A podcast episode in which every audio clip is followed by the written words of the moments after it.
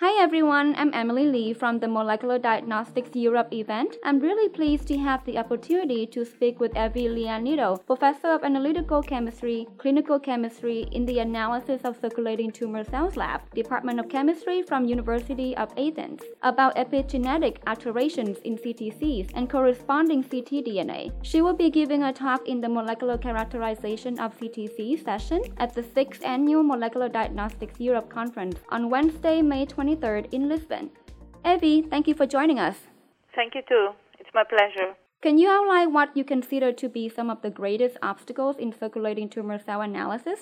For me, the main obstacles in CTC analysis for routine use are the following. Well, first of all, CTCs are circulating in low numbers, especially in early stages of cancer, so this is one analytical challenge. Secondly, uh, they are highly heterogeneous, even within the same patient, so there is a a limited number of studies that have clearly shown this and are performed at the single cell level.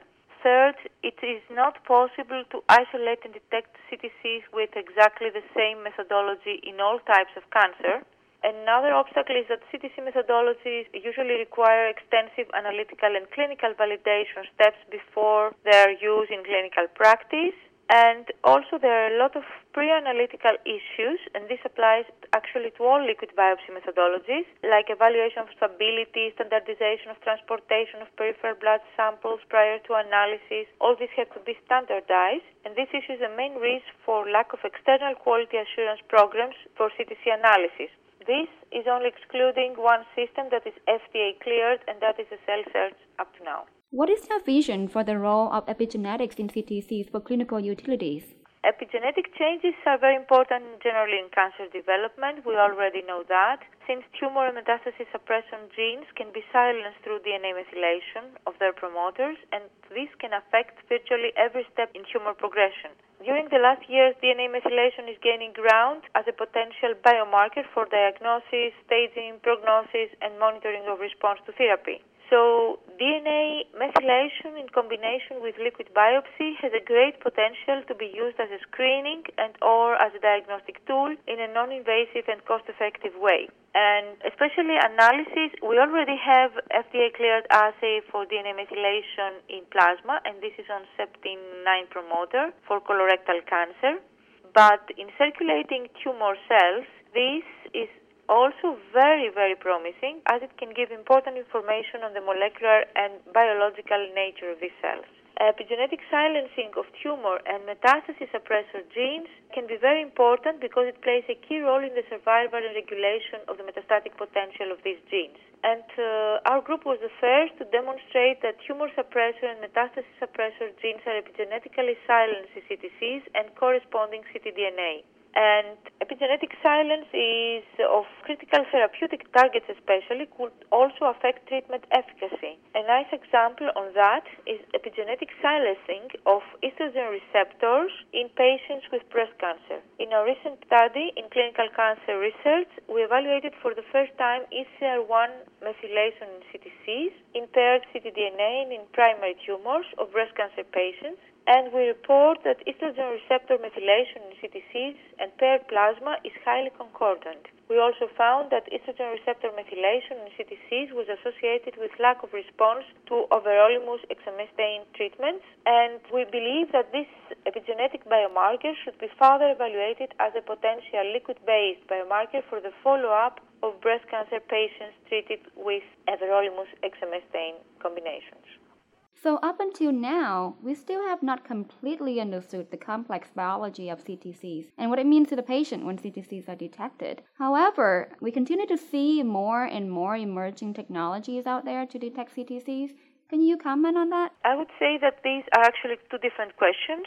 And concerning your first question, what it means to the patient when CTCs are detected, I would like to say that nowadays the detection and molecular characterization of CTCs is one of the most active and hot areas of liquid biopsy research. There is considerable interest in the development of reliable and robust assays for CTC analysis and molecular characterization. And it, this is important since these are well-defined targets for understanding tumor cell dissemination. The clinical importance of CTCs in in metastatic breast, colorectal, and prostate cancer has already been shown and is FDA cleared more than a decade ago. But simple enumeration of CTCs is not enough to take full advantage of this important source of biomarkers. So many different groups so far, even by using completely different experimental approaches, have clearly shown that understanding CTC's biology could be a key issue in favor of cancer patients.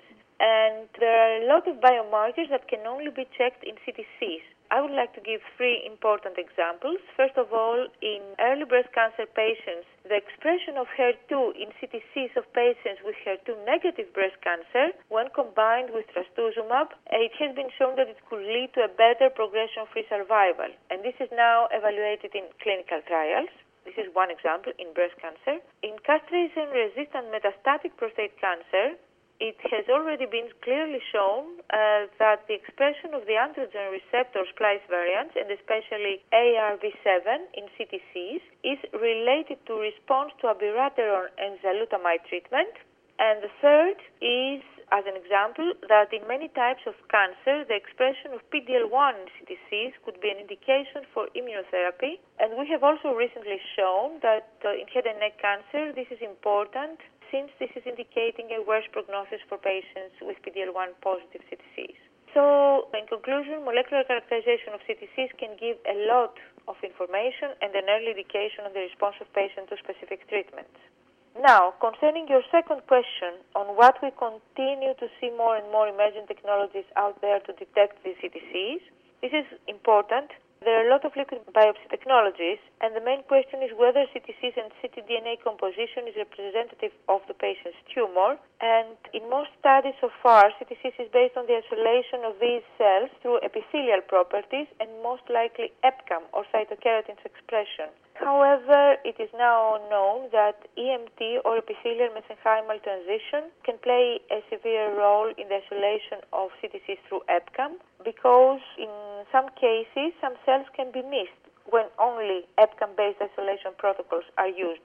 For this reason, there are a lot of alternative technologies nowadays, and these technologies are mainly based on size and filtration, microfluidics, in use of different antibodies. And all these methodologies need extensive validation in different types of cancer before being applied in clinical practice. It is important to use a correct isolation system in each type of cancer before moving down to molecular characterization of these cells. And towards this direction, the European Consortium Cancer ID, that is coordinated by Professor Klaus Pantel in Hamburg and Leon Terstappen in the Netherlands, together with many academic centers, including ours and many pharmaceutical and diagnostic companies, is working very hard. What are some of the most exciting new studies and emerging technologies that you have seen recently in CTC field? So, the CTC field is very active and thus is very hard for me to fully follow in terms of publication, but the number of publications in this field is rising exponentially during the last years and there are numerous exciting new studies that come up and it's really hard to select and name them one by one. In general, immunological, molecular, and functional assays have already revealed a high heterogeneity in CTCs, and they offer a promising approach for therapeutic monitoring and discovery of new therapeutic targets. I would point out that some issues like single cell analysis of CTCs is an important area now since it has revealed the degree of heterogeneity within each individual patient and across different patients. So studying the biology of CTCs at a single cell level could give important information on the metastatic process and response to specific therapies. A nice example was the recent connection of early detection of ESR1 mutation in single CTCs of patients with breast cancer with the emergence of endocrine resistance. So these findings could have a severe impact on the choice of further therapy. Another issue is the studying of CTC clusters. This is also very interesting since these clusters may represent one of the key mechanisms indicating the metastatic process. There are a lot of information on these clusters, and it seems that understanding the biology of these clusters is critical to assess this unified scheme employed by cancer and to devise strategies to overcome key pathways responsible for these, for the improved metastatic potential of these clusters. One more issue could be that single CTC analysis or CTC analysis combined with uh, NGS technologies is very important because we can elucidate further the association between CTCs and ctDNA and also viable isolation of viable CTCs and ex vivo cultures of them is also important because in this way we can get a very important information on the metastatic process. So, what advice do you have for other scientists in the field to move liquid biopsy forward? Uh, yes, there are many people entering the field now, and I find this fascinating. This is great. And I would suggest, first of all, to use, before analyzing clinical samples, that each group should analytically validate the protocols and the methodologies that are going to be used in clinical samples in terms of sensitivity and specificity and use quality control steps in quality control uh, in each step used in this analysis.